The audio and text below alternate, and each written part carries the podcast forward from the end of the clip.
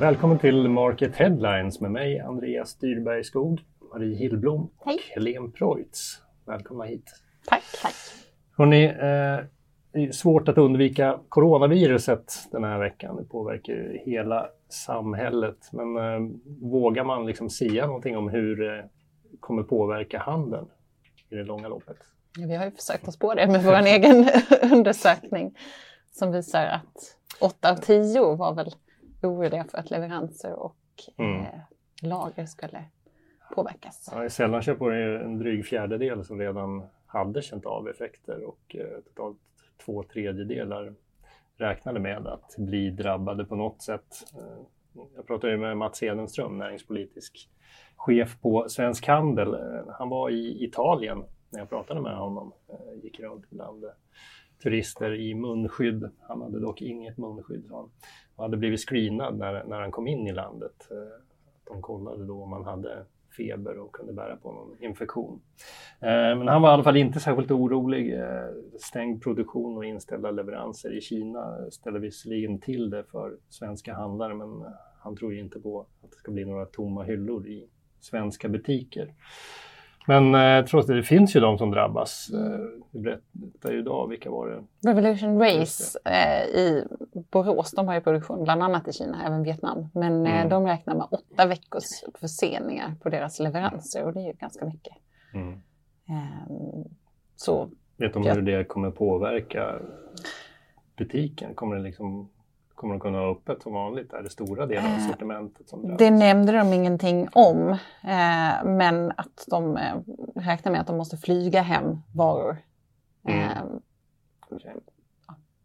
Vilket naturligtvis medför extra kostnader. Mm. Så det, ja, små, små aktörer kommer säkert att drabbas eh, ganska hårt av det här.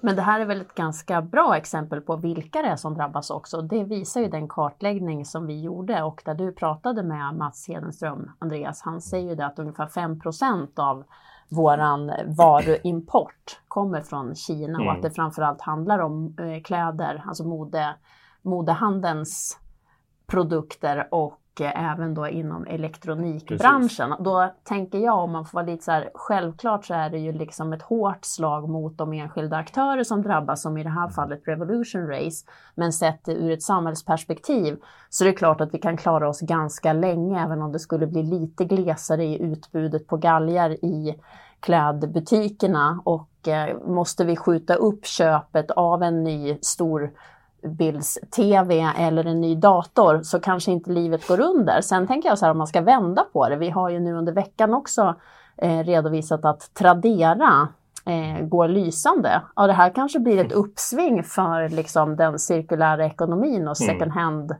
eh, handeln, tänker Mm, jag. mm. Att det, det blir glesare utbudet. Men jag menar, vi har ju inte någon brist på att hitta kläder att köpa om vi nu behöver det i alla fall. Men vi kanske måste gå till nya aktörer. Men Läget känns ju lite osäkert än så länge också. Vi vet ju inte hur stor spridning det här kommer få. Nu säger Folkhälsomyndigheten att de låg risk för någon större spridning i Sverige, även om vi ser Mm. enstaka fall. Men om vi skulle få en epidemi, då, då ställer ju saker och ting i ett helt annat läge än Mm. om eh, nu, den stora spridningen begränsar sig till de områden vi ser idag. Är det? Är Kina förstås, eh, Iran, Sydkorea, Italien. Mm. Där vi större ja.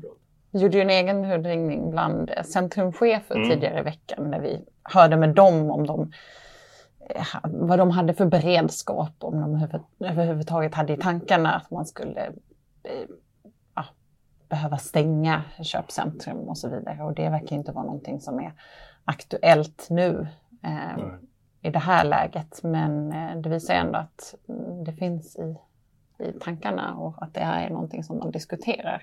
Och samtidigt så tycker jag svaren från centrumcheferna visar ju också att vi lever i ett samhälle i Sverige där parter är beredda att ta sitt ansvar och göra väldigt mycket för att förhindra att det blir en stor smittspridning, vilket ju förstås är, är jätteviktigt sett ur ett samhällsperspektiv, att det inte blir någon, någon stor lavinartad smitta. Sen kanske vi ändå ska komma ihåg också, jag hörde på eh, inom kollektivtrafiken igår när jag åkte hem från jobbet, två yngre medborgare som snackar med varandra och den ena hade egentligen ingen koll alls på corona och undrade vad ska jag dö nu när livet känns som bäst? Och, och riktigt så allvarlig är ju inte situationen för de flesta Nej. människor. Ofta är det ju ändå så att ett, ett, virus kanske är farligast för den som har en underliggande riskfaktor. Mm. Men det är inte att förringa, men eh, ja, det finns olika aspekter på det hela.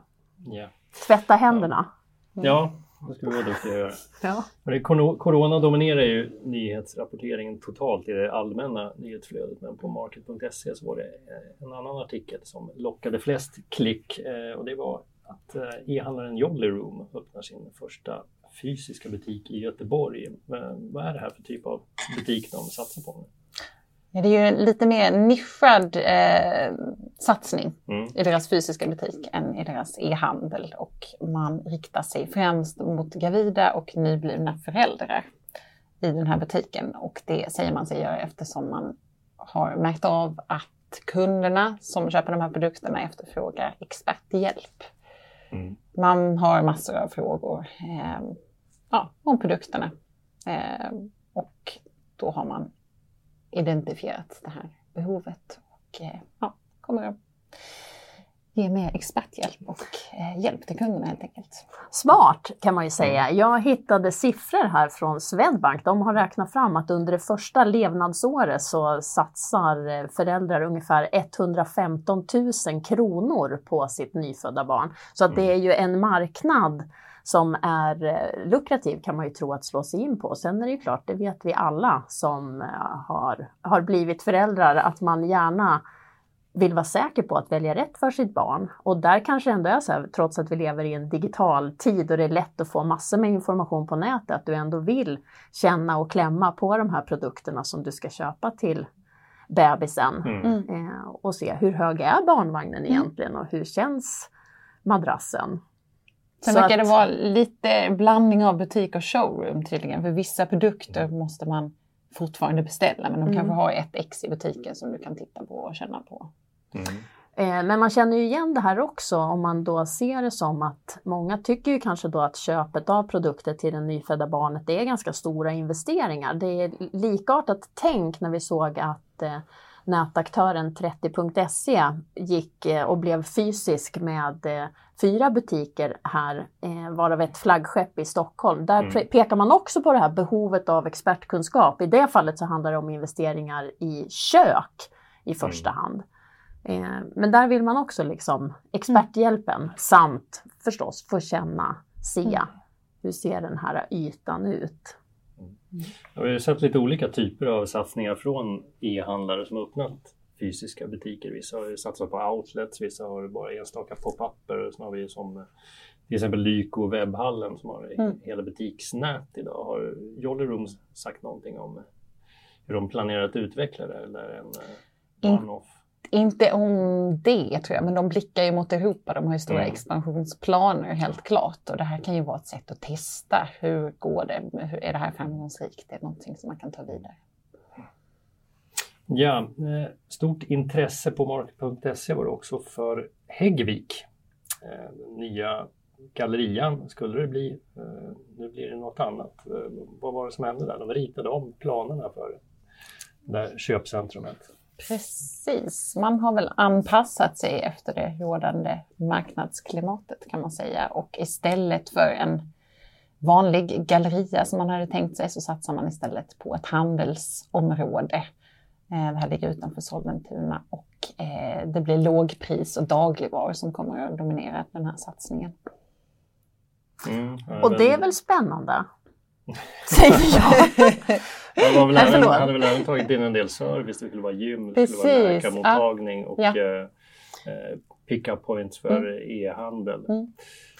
Och det ligger ju liksom i det här växande bostadsområdet också, Södra mm. Häggvik, så man tänker mm. sig väl att det liksom, ja, det är det de här, här grejerna som går bra. Egentligen så låter det ju som att man gick ifrån då kanske tanken att bli en galleria med en ingång in i gallerian och butiker inuti till att istället det blir separata butiker med egna ingångar som hålls samman av en enhetlig fasad mm. sa man ju i detta nya växande eh, bostadsområde. Så Mm. det här blir ju liksom skapandet av en, ett nytt centrum Mm. egentligen, tänker jag. Och där är det ju förstås så att kaféer, restauranger, gym som ju fastighetsägaren snackar om är viktigt, det vill man ju ha i ett centrum. Absolut. Och med det så avslutar vi veckans Market Headlines. Tack för att ni lyssnade och tittar.